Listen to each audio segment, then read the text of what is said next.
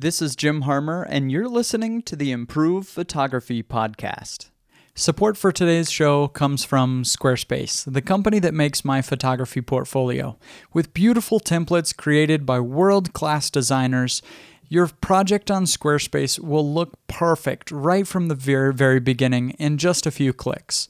Whether you want to create a photography portfolio, a business page, or a blog to share your ideas, Squarespace is a great place to make your passion project a reality.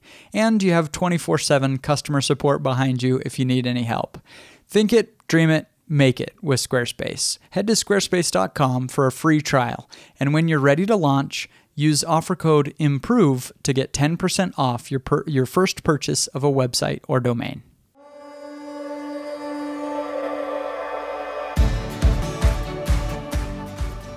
Hey, everybody, and welcome back to the Improved Photography Podcast. I am your host, Jim Harmer, and today I am alone. Uh, we have not done very many solo shows uh, in, you know, over whatever who knows how many episodes we have now, like 275, something like that.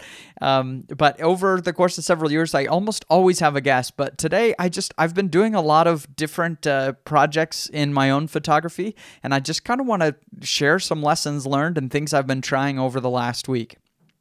So we're going to talk in this this first half a lot about time lapse. As you know, I've been talking about time lapse a lot because it's really fun and the the results are just awesome. So um, we're going to talk about time lapse or at least the the results should be awesome but i had some some learning experiences this week so i want to share some of those with you this week um, we're also going to talk a little bit about computational photography and how it's already impacting a lot of of what we are doing especially with the the iphone 10 launch this week I know, you know, we're all doing photography with more uh, capable cameras than the iPhone, but there were some interesting things that I think really will impact the the future of photography over the next few years.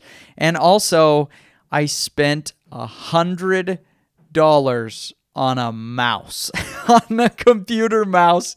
I spent a hundred dollars. It was the most ridiculous purchase of my life but uh, I do have some things to share about it and and how it has impacted my photo editing. So let's get started uh, talking about time lapse. So, as you know, on an episode of Tripod, uh, I guess about a, uh, I guess it's been a month and a half ago, uh, we had Gunther from LR Time Lapse, uh, it's specialized software. It's kind of expensive software for processing a time lapse that you've taken uh, using kind of Lightroom in the workflow. And so I, have been, I bought the software then. I hadn't bought it, as I mentioned in the podcast before I talked to him. I kind of wanted to learn more about how it works. I was totally convinced I bought the software and now I've been using it for a couple weeks. And I kind of want to give my quick review of how it's worked for me and uh, and just some behind the scenes there, and also the Rhino slider, kind of the same thing. All right, so I went out this week to take a time lapse. I looked at, I woke up too early. I don't know, even know why, but I woke up at like 4:30 in the morning and I was just awake, and so I opened on my phone. I have the what is it called? Is it radar scan? I always forget what it's called. Um, I'm going to look it up here while we're talking. I think radar scan, um, radar scope, and I saw that the clouds were kind of spotty all around uh, around the valley where I am. So I thought, perfect, that's what I want to see. You know, I want to see some clouds, but I don't want it to be just a you know fully covered and totally overcast, or we don't get any light. So I thought, okay, good chance we're going to have a, a sunrise with some color in it in a couple hours. So I rolled out of bed, grabbed my all my Rhino slider and all the gear, and and head out to to take the pictures. I will say that uh, using a, a slider for time lapse like this is not really the kind of thing you want to just like, oh, I'm going to whip out my slider from my camera bag and take a quick time lapse. No, it's like an involved thing. Like it you've got to bring a lot of gear. It takes time to set up. Like it's a serious commitment if you're going to do a time lapse. Um, so so anyway, I brought all the gear, like filled my back seat, uh, t- took off to go take some uh, to take the time lapse. Now, there wasn't a whole lot of wind, but I guess that like a you know 25 minute uh, time lapse would be enough. And I think that was my first mistake was it was a little bit too short. after I looked at the video, you know, I was taking enough pictures to make a 10 minute uh, time lapse. So, you know, if you're going to play your video back at 30 frames a second, which is pretty common, you know, if you're just going to put this on YouTube or something, you know, pretty common to do 30 frames per second. So, how many pictures do you need to do to do a 10 second time lapse? Well, it's just 10 times 30. You need to take 300 pictures and you're going to get a 10 second time lapse. And for me, a 10 second time lapse is usually pretty good because it's going to be in a in a larger composite of other time lapses and things like that. So, you know, 10 seconds is all right for a time lapse. So, I I set up my camera to take uh, actually, I was going to take about 350 pictures just to have a little uh, extra margin. And the problem in the end with that was yes, it was enough to make a 10 second time lapse, but the clouds just weren't moving very quickly. And so 10 seconds elapsed, but the clouds didn't really move as much. And so I wished I had recorded a much longer time lapse, maybe on the order of an hour, because then I could have shown more passage of time. You know, the clouds would be moving a little bit at a faster clip. It's rare when I take a time lapse that I say, Ooh, I didn't need to go that long. I could have gone shorter. I'm going to cut this. Almost every time it's the opposite, where I just got, you know, waiting there. You're just sitting there for 20 minutes. I'm usually listening to podcasts or audiobooks while I'm waiting for my time lapse to go. Uh, so I made the mistake yet again of going a little bit too short. So that was lesson learned number one is don't just go by the number of pictures you need, go by how much movement you need in the scene, and then just make sure as a minimum that you've taken enough pictures in that time. So, the other major problem that I made, another major problem that kind of ruined this time lapse, is there were birds flying around. And I didn't really think anything of it. It wasn't like an infestation, you know, it didn't look like a 1950s horror movie uh, infestation kind of birds. It was just, you know, a few random birds flew through the scene, and I didn't really even think anything of it while I was recording the time lapse. But when I looked at the time lapse after, it looks crazy. It kind of looks like an old time movie or something, you know, with the old crackles and spots appearing up all over the screen because the birds would just get captured in one frame and then they'd be out. And so it just looked like random spots going crazy all over the frame. And I had not thought about that at all, but it really did kind of ruin the time lapse. Even if I had got everything else right, the random spots all over in the frame uh, were kind of a lot. Now, I could, of course, go through each of those frames that had a bird in it and I could clone them out. That would be a lot of work, though. it would it would be a serious commitment to this time lapse. Um, so that's something I'm gonna watch for as I'm taking time lapses in the future, making sure little birds don't get in and ruin the time lapse. I hadn't hadn't really considered what an impact that would have.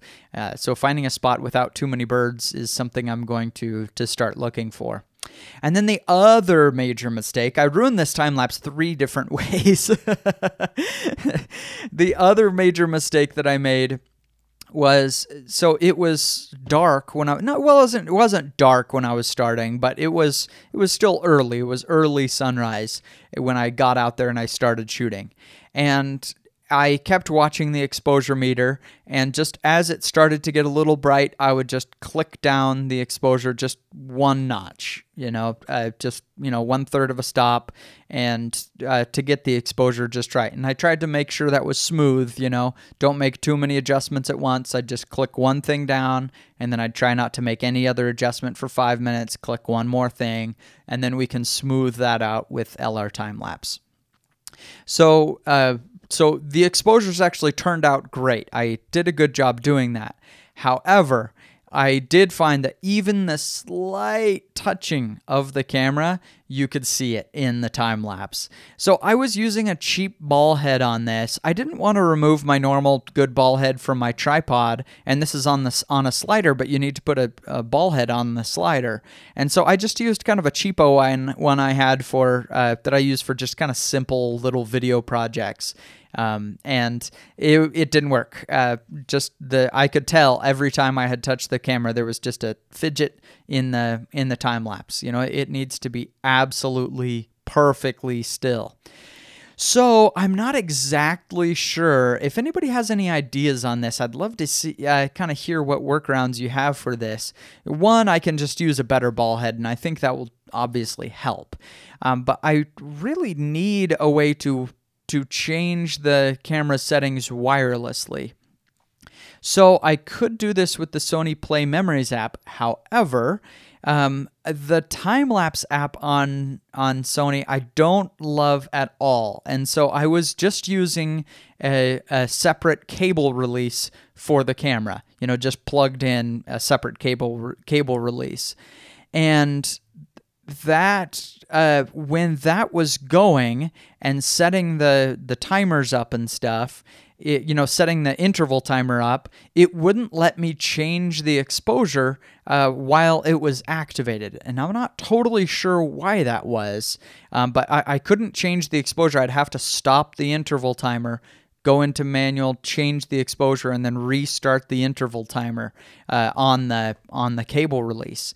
And so I am not totally sure how I'm going to fix this. I thought about you know doing this wirelessly with the Play Memories app. I don't know if I can change it uh, that way, but some way uh, somehow I need a way to change the exposure without actually touching the camera controls while the exposure uh, while the time lapse is recording, uh, because I found any touching at all uh, was enough. I mean, just the little scroll of the wheel, it didn't work. But also, I need to try a more solid ball head and see if that that can do the job as well. So those were my three problems. Uh, it, it kind of ruined the time lapse. It wasn't a keeper at all, uh, which was a little bit of a shame because the conditions were really cool. Um, but I made three mistakes: not long enough, birds flying around, and touching the camera did not work. But I, I still wanted to see how it was going to look and try out LR time lapse a little bit more. So I started LR time lapse and I've got to say, overall, I was kind of disappointed with the software. Um, it, it's extremely capable software, but it it's the kind of software that's made by a developer and not designed by a designer first. Uh, you know, it's functionality first and not user experience first. Um, and uh, I've got to say, I it really was very frustrating to use. Um, so I opened the soft opened Lightroom and what I had imagined from the from talking with Gunther and, and understanding a little bit about it, I had thought more of the workflow was in Lightroom. But no, most of the workflow is in the standalone app.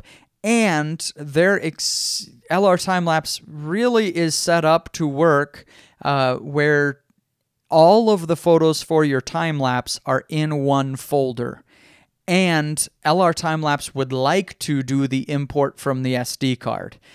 That's a real bummer. That really hurts my normal workflow to import with Photomechanic or Lightroom and then, uh, you know, I was hoping in Lightroom as a plugin, I could just kind of do what things I needed to do for the time lapse. And that's not really the case. Really, it wants to take over as a standalone, uh, pl- standalone program to do your time lapse, and it only borrows Lightroom's uh, photo editing functionality to do that.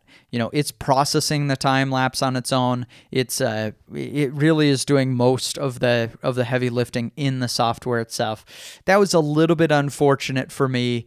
Um, not the processing; I don't really care where that happens, but the workflow, especially the import, uh, that I really don't love the way that that worked. That, that really makes a clunky workflow, especially because, you know, if I had gone out, I shoot one time lapse on one SD card, I bring it in and I edit it, that's not a big deal at all. But rarely will that be the case for me. Usually I'm going out, I'm shooting all day, doing, you know, still photos, time lapses, videos, all kinds of stuff. I want to bring it into Lightroom and then I just want to select certain files that I'm going to create into a time lapse. So this is the workflow that I moved to to make it work. I do my normal import with Lightroom or Photomechanic. Uh, once all everything is in Lightroom, I I select the photos that I want to create into a time lapse. I go show in Finder, show in Windows Explorer, and then I move all those files physically into a subfolder of the date that, that Lightroom has created and then I add those photos back to Lightroom. You know, I move them outside of Lightroom, which we're never supposed to do, and then I just fix it, tell Lightroom where the photos are. And then I can finally import them into LR time lapse and move on from there. God, God. As soon as I realized that that was the workflow, I was really disappointed. That uh, that that really, I think, throws a wrench in the gear of most people's uh, workflow that we have to kind of go through that way. Uh, it really makes it a lot harder and less less uh, less slick of an interface to use. Um, and then I started editing. You know, honestly, I had to watch four or five tutorials. I watched the tutorials they had on the website. It's still things weren't working for me. Buttons were grayed out and I didn't understand why. Uh, so I went to YouTube and I watched some more tutorials and I started to kind of get it. I really felt like I was fumbling a lot through the software to be able to process the time lapse.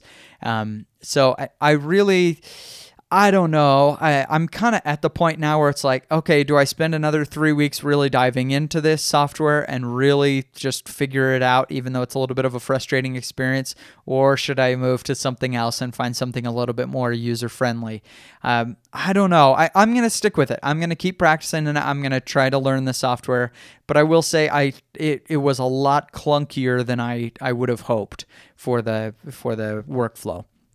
But again, the functionality of LR time lapse is, I mean, just awesome. It's absolutely incredible what it can do. You can do some awesome time lapse work with it. So I do love the functionality. I just uh, I am a little frustrated with the experience of using it.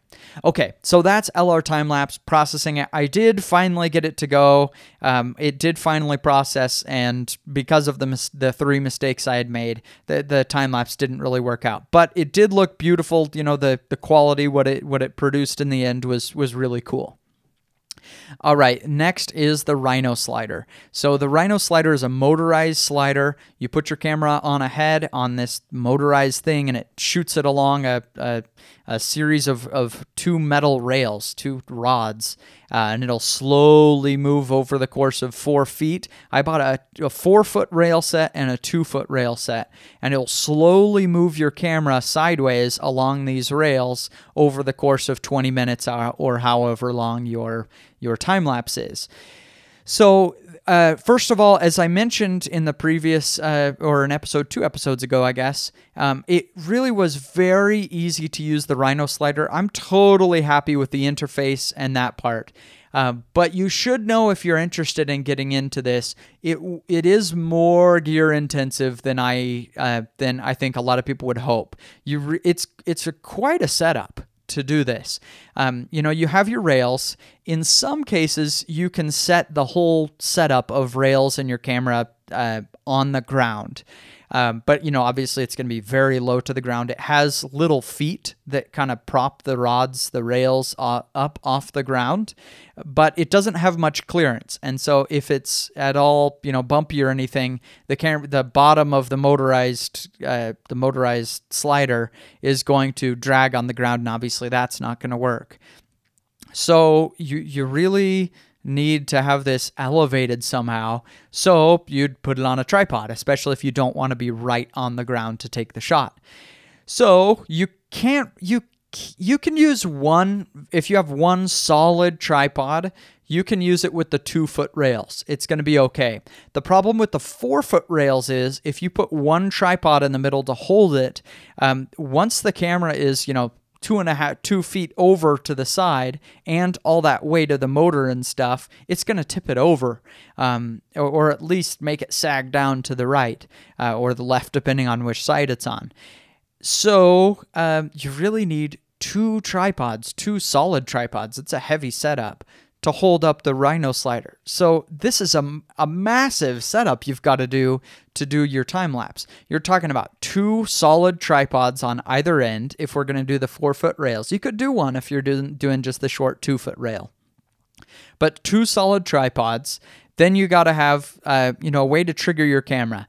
Um, and that's something I'm still figuring out if I can trigger it uh, with with the the Rhino slider or if I need my separate uh, interval timer since the Sony doesn't have an analog uh, an analog uh, cable release. You know, it has it has more the the micro USB cable release kind of set up there, and so I I don't think it can trigger it itself. So I need two tripods, the Rhino slider with the motorized head, and then um, the arc arc uh, thing that twists the camera as you're going side to side and the the cable release this is a very complicated large setup and uh, and with the two tripods we're talking about you know bringing a, an extra bag just for tripods and stuff uh, it's a it's a complicated setup but the result is awesome. I, I mean, it's a lot of work, but you know, that's kind of where photography is today. Like, there are a lot of people that can take nice pictures. And if you want to do something truly unique that really captures attention, really is a, you know, amazing, you know, top of the industry kind of art, you know, you got to go to a little bit more of a length uh, to, to create some awesome stuff that people haven't seen before or don't normally see. And so I'm, you know, I am a little bit frustrated as I'm getting more and more into time lapse um, by uh, just the the complication and and the the amount of gear and technical uh, work that it takes. But I really do think it's worth it because, I mean, the result is just so cool. Just to see the movement of the clouds, the movement of the Milky Way, the rotation of the stars, the how weeds are dancing in the wind. It's just, it, it's something that you can't do with still photos, but it's still everything that I love about still photography. Uh, just taken to another level. I, I just really, really am enjoying it a lot. Um, I, have really been enjoying getting more into the motion a little bit with the the landscape, uh, with the landscape skills and and uh, and place and everything like that. So that's uh, kind of some lessons I've learned with time lapse this week. Definitely made some mistakes. Definitely some things that I am going to want to change over time and improve upon, but uh, but at least I'm I'm learning and I'm getting there. Well, we're gonna we're after.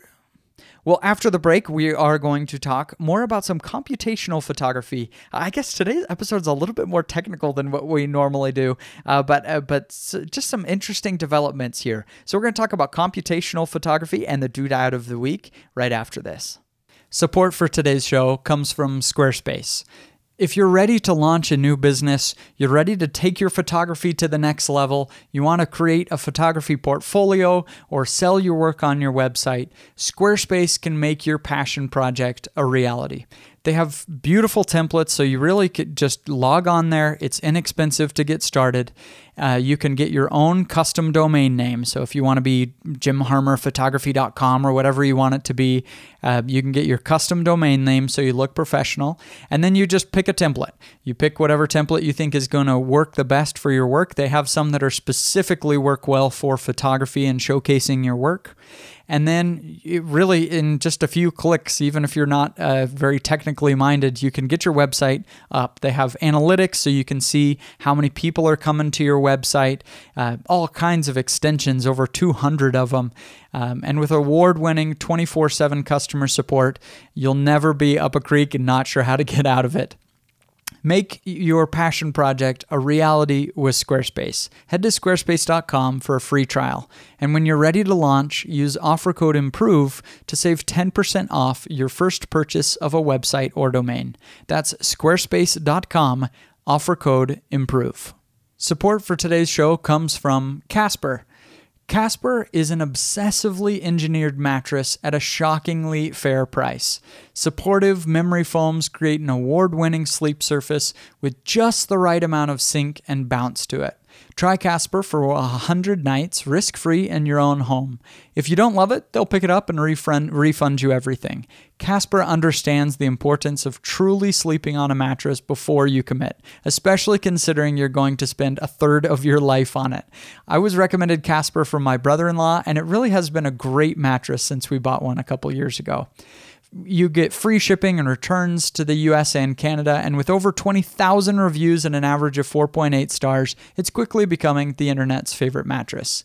Get $50 toward any mattress purchase by visiting casper.com slash improve and using offer, offer code IMPROVE. Terms and conditions apply. All right, this week, uh, unless you were hiding under a rock, you you heard about the iPhone 10 from the world's largest company uh, was announced. I don't think I'm going to be buying an iPhone 10 or the iPhone 8 or 8 Plus. I have an iPhone 7 Plus, and the iPhone 8 uh, just didn't seem to be much of a much of an improvement. You know, it, it's a very minor change. Uh, but the iPhone 10 looks like it's a major change to how the iPhone works. Uh, but you know, my iPhone 7 Plus works just fine. Uh, I, I, just don't see myself dropping a thousand dollars uh, just to have the latest and greatest phone. Eh, no, not. I don't think I'm going to do that. and and I always buy the buy the phone outright because if every time I work out the math, it's cheaper just to buy the phone outright. Uh, sometimes they almost get me at the camera store, but then I say, wait a minute, let's look at all the fees and everything, and it almost always is you save money by just buying the phone outright. So uh, I'll I'll make the long term decision. I'd rather just buy it outright. So uh, I, I don't think I'm going to be buying it for that reason. Just a thousand dollars for that? I don't think so. I think you could do a lot of cool stuff with a thousand dollars. I could buy camera gear for that. uh, but I was surprised. I think a lot of people in the photography industry were surprised that there were um, pretty significant updates to the cameras on on both the iPhone 8 Plus and and the iPhone 10. Uh, I didn't expect to see that. Usually, what Apple does is on on on one year they'll announce a you know iPhone 6 and then the next year they'll do the 6S and the S versions are where they do the the camera updates.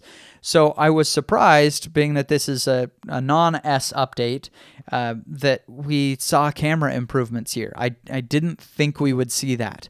Um, and that's really how this impacts the the photography part. There were some interesting changes. So I saw uh, um, an article from a former for, from a former Google executive that since moved on to a different company, and he had just mentioned that he feels that that the iPhone is really going to take over uh, in the camera market uh, because it's it's going to dominate Android cameras. And at first, I didn't understand that argument, especially because we've seen some really cool things from Android cameras, much more than we have from the iPhone over the last several years. You know, the iPhone has a very a solid, reliable camera, uh, but not a whole lot of frills and gimmicks and, and things that uh, that some of the other companies are doing. That some of them were kind of cool with larger sensor sizes and stuff.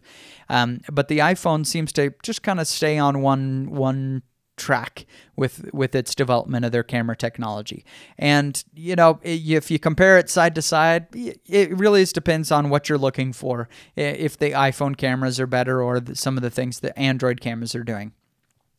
But with this update, I started to understand that guy's uh, that guy's argument, and it has to do with computational photography. And the reason I wanted to bring this up is it's really not just a cell phone thing at all, uh, and it will uh, dramatically impact just photography in general over the next several years. So. Uh, the argument from this executive was because Apple has an integrated system, you know, they make all of their uh, all of their phones, whereas Google's Android, you know, lots of different makers make their their devices, and they all want to have different cameras to differentiate themselves from the other Android cam- the other Android phone makers. And so the argument was that the iPhone will eventually win out because now computational photography is at play. And the iPhone has two different cameras on the back. Uh, one is more wide and one's more zoomed in. And by using those two cameras, when I take a portrait of somebody, it can have one more zoomed in one wider to know then the depth. It's getting a three dimensional look at, at what's in the scene. Whereas, you know, with a DSLR, you get you get one focal length that the sensor gets to see. And so the the interesting thing here is that now by having those two different focal lengths, they can imitate a an out of focus background. And I've done quite a bit of, of testing, you know, with, with, it, just trying it out at this portrait mode on the iPhone. And I've got to say, it's pretty darn good. It's definitely not perfect. You're not going to get the background isn't going to be as out of focus and the transition from the sharp part to the out of focus part, it looks a little cheesy. You can tell it's a little bit computer generated. At least a photographer can. A non-photographer isn't going to be able to tell that. Um, but a, a photographer is going to be able to tell, oh, this is kind of a computer generated out of focus portion. Um, it just doesn't look quite as real because it's not real but the potential is really incredible uh, what you could do uh, by having that. Also, we're seeing components in the phone are all have already dramatically exceeded what we can do in a DSLR. Some of those components, for example, um, you know which which camera can we buy that does 4K video at 60 frames a second? Answer: None of them. Uh, the GH5, I guess, uh, does it. Uh, if you're interested in micro four thirds, but you know, for a DSLR, for a you know a larger sensor uh, camera, none of them. There is no camera that does that. Um, no stills camera, and so uh, hmm, that's interesting. Yet the iPhone can do that. Has it can do 4K at 60 frames a second, and so the problem is the the processors that we're getting in DSLRs, even at $2,000, $5,000 that we're paying for a stills camera, we're using weaker processors than what's included in an iPhone or an Android uh, phone for that matter. And so uh, because we have a faster processor, you know, it, it becomes immediately obvious in video, like in this case, but also it it allows us to do much more computation and figuring things out in the stills photography. Not to mention that, you know, Apple and Google and Samsung have huge, massive teams of the most talented developers out there working on these problems of computational photography and doing different things. And you know what? Uh, Nikon, that uh, is pr- just produced an awesome camera with the D850, uh, but is having serious financial difficulties. They're just not they're just not putting that kind of r&d investment into the software side of things and uh, you know industry after industry after industry as we look through what technology has changed uh, the technology almost always wins out. And so uh, I, you know, do I think that a cell phone is going to even compete with a DSLR in terms of Im- image quality anytime in the next 10 years? No, I, I, I have no delusions about that. I do not think a cell phone is going to you know that I'm going to be going out on a serious shoot and I'll be like, I'm bringing that sweet iPhone with me. I don't think so. I don't think that's happening in the next 10 years. But honestly, between 10 and 12 years, 10 to 15 years, yeah, I can really see it. Um, I can definitely see how the world's most powerful and and uh, and uh, Eh, most powerful company and company with the most money could definitely overtake that, even with smaller sensor sizes. I, I, I, could see 10 to 12 years that, that that could definitely become a reality. But already there are some things that are starting to make to make us wonder about that. And that's another thing that was announced this week with the iPhone 10, which is lighting effects so what this does is it's you know it's taking a three-dimensional look at the scene semi 3d right because it has two different focal lengths so it can just kind of tell how far things are away and um, and it uh, is analyzing the way that light is falling on different things and it, it you can change the lighting uh, as you're as you're taking the picture or after the fact. Uh, and I've got to say, it, it looked pretty impressive. So, you know, imagine we're taking a portrait of a person and they have, you know, a lamp uh, or a light right above them. And it kind of puts this long uh, light right down the center of their face, makes their light, their face look longer.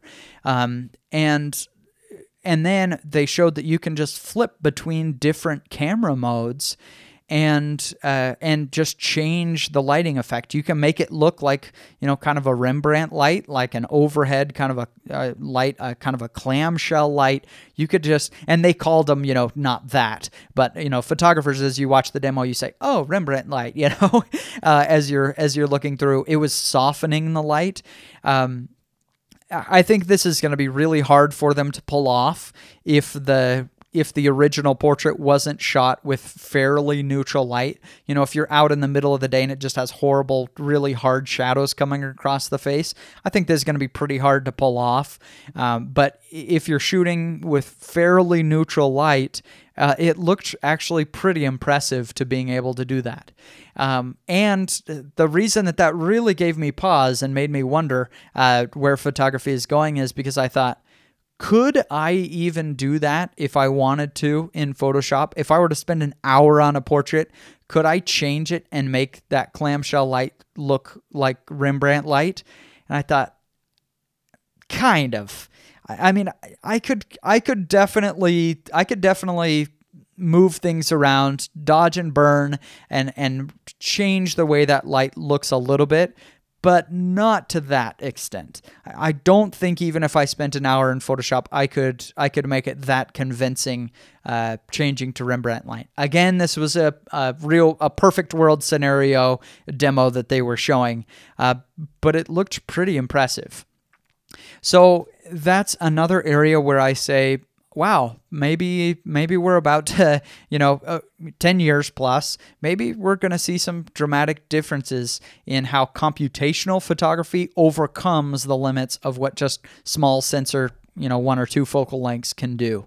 So uh, I, I just thought it was interesting. You know, what does it change today? I don't know. Probably nothing. But, you know, I just love photography. I'm going to love it my whole life. And I just, I, I thought it was interesting to see how, how quickly technology is moving up. I, I didn't really think we could do that just now. Um, and, and, you know other things as well that we've talked about lots of times like hey how come my cell phone has gps and really awesome wi-fi and when i want it to give it more capabilities i just download an app like that for the um, you know it, it, can do so many things uh, an lte connection. I can share right right from it. Uh, it can do so many things that a camera can't do a serious camera a dslr or whatever uh, just can't do. And frankly i just don't see any of the camera makers changing that. Um, that that you know somebody who's really going after computational photography, really giving shareability options to our serious cameras. Uh, it's happening at such a slow pace. Not to mention that, uh, look at the screen of your cell phone. It, it's like twice the size of the screen that we get on the back of our DSLR. And, you know, being able to see your picture big while you're out there shooting absolutely will change my compositions and just uh, you know my how I see the photo. How many times have I gone out and taken a picture, brought it back into Lightroom, and as soon as I open up, I'm like, ah, a little too noisy. And I just didn't notice on the little tiny screen that we get on the cameras. So I, I hope, I really hope that we see some camera manufacturers really moving on this and creating professional tools that keep us really ahead of what iPhone toting Joe can do. Uh, but uh, I, I I just thought it was interesting. All right. The next thing I mentioned from the end from the beginning, I feel like an idiot for doing this. I spend uh, ninety dollars on a computer mouse. So my Apple mouse, uh, my Apple Magic Mouse, finally, uh, finally died this week. Poor Magic Mouse. I've put it through so much work over the last several years. Um, but it's just started it, it, like developed a stutter i don't know how to how to else to explain it and i tried everything trying to fix it replacing batteries, everything, and it just developed a stutter. It just wouldn't flow smoothly anymore, which I thought was really odd. Um, but I knew I needed a new mouse, so I went to Jeff Harmon, who is the who is our resident, know everything about uh, about computers and tech stuff like that. And I said, "Hey Jeff, what mouse do I want?" And he recommended a good mouse. I think it was the Logitech M705, if I remember. And so I was ready to buy it. I thought, yeah, Jeff says it's good, it's good. And uh, so I was ready to buy it, but I saw just in a review that it doesn't work on glass.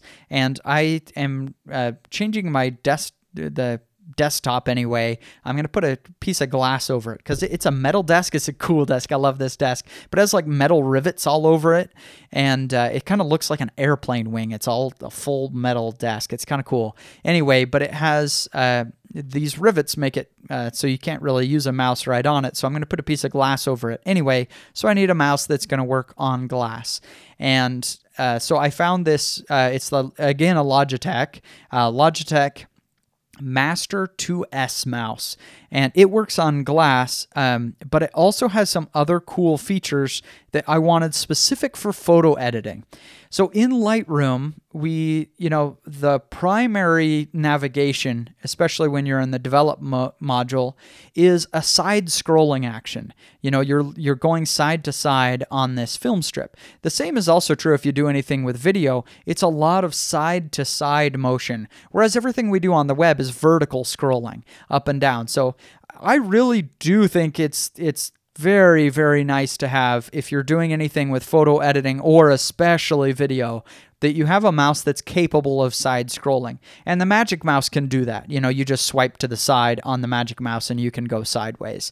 But there aren't a lot of mice that can do this. Most mice will not have a horizontal scroll. So if that's you, if you're using a, a computer mouse for Lightroom or video editing that doesn't have a side scroll, ooh, it, it it's really worth it. Get get one that can do a side scroll. It, it's a lot nicer, and you can fly through things quicker because you don't have to move the mouse down to the little you know the handle to side scroll every time. You can just scroll on the side. So i definitely wanted that uh, and this has that. And what i do like is that you can customize how quickly that side scroll moves because for lightroom i, I want that to move really really fast. In fact i wish the software would let it scroll even faster uh, with that side scrolling function uh, because that's that's really valuable to be able to flip through my photos in in Lightroom.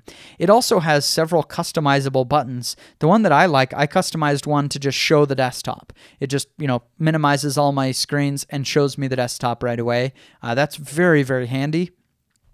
And I also customized a button to take a screenshot since I do that really regularly as I'm writing articles on improvephotography.com. Uh, so I, I, really like that. That was kind of cool to be able to do, uh, to add in some functions that I just personally use a lot. But number one feature, I'm going to give you an audio clip here. I hope you can hear this. This is I I should not care about this, but I do care about this. Uh, the scroll wheel, the main vertical scroll wheel. I hope you can hear it. Can you hear that it's like all clicky and then you can press a button and now it just scrolls freely. Can you hear that? It's really quiet. It scrolls freely. It's like if you get a roller skate wheel on the bottom of a skate and just it just flips uh, freely. So it's cool when you you when you're like at the bottom, especially on Pinterest, like where you scroll way down and they actually have the little toggle to go on the top. But uh, if you're scrolling uh, up to the top of a long page, uh, scrolling fatigue, right?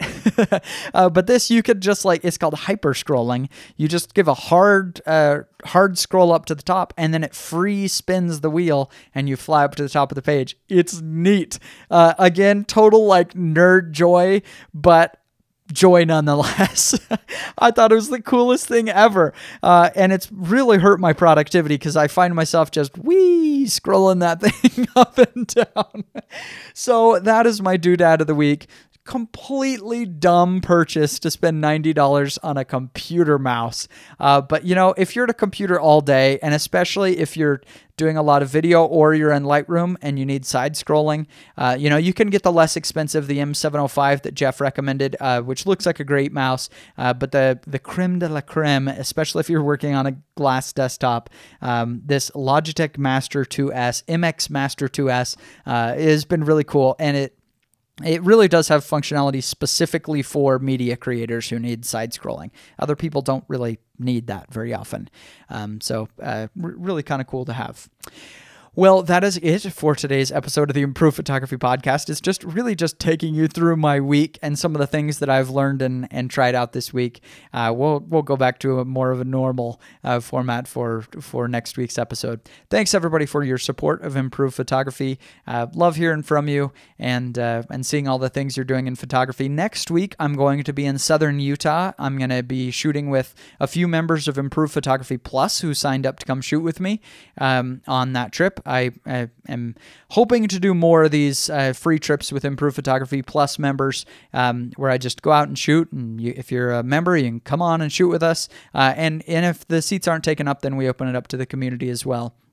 Uh, but hope to do more of them um, in the future. I've been a little bit slow with it this week as I've been, or this year, I haven't had nearly as many uh, as I've just been working on really good photo spots. Has been incredibly time consuming. But uh, now that that project is is really uh, starting to come together, you know, we have very few bugs left in the in the software. Uh, almost everybody seems to be having a great experience with it, and we're I'm just seeing so many spots being added. Uh, it's really really cool to watch. Um, so I'm I'm very happy with with how that has gone, and so now I'm kind of looking uh, how I can do more and get out and get and get shooting with some of you guys. So thanks everybody for your support, and we'll see you in another seven days.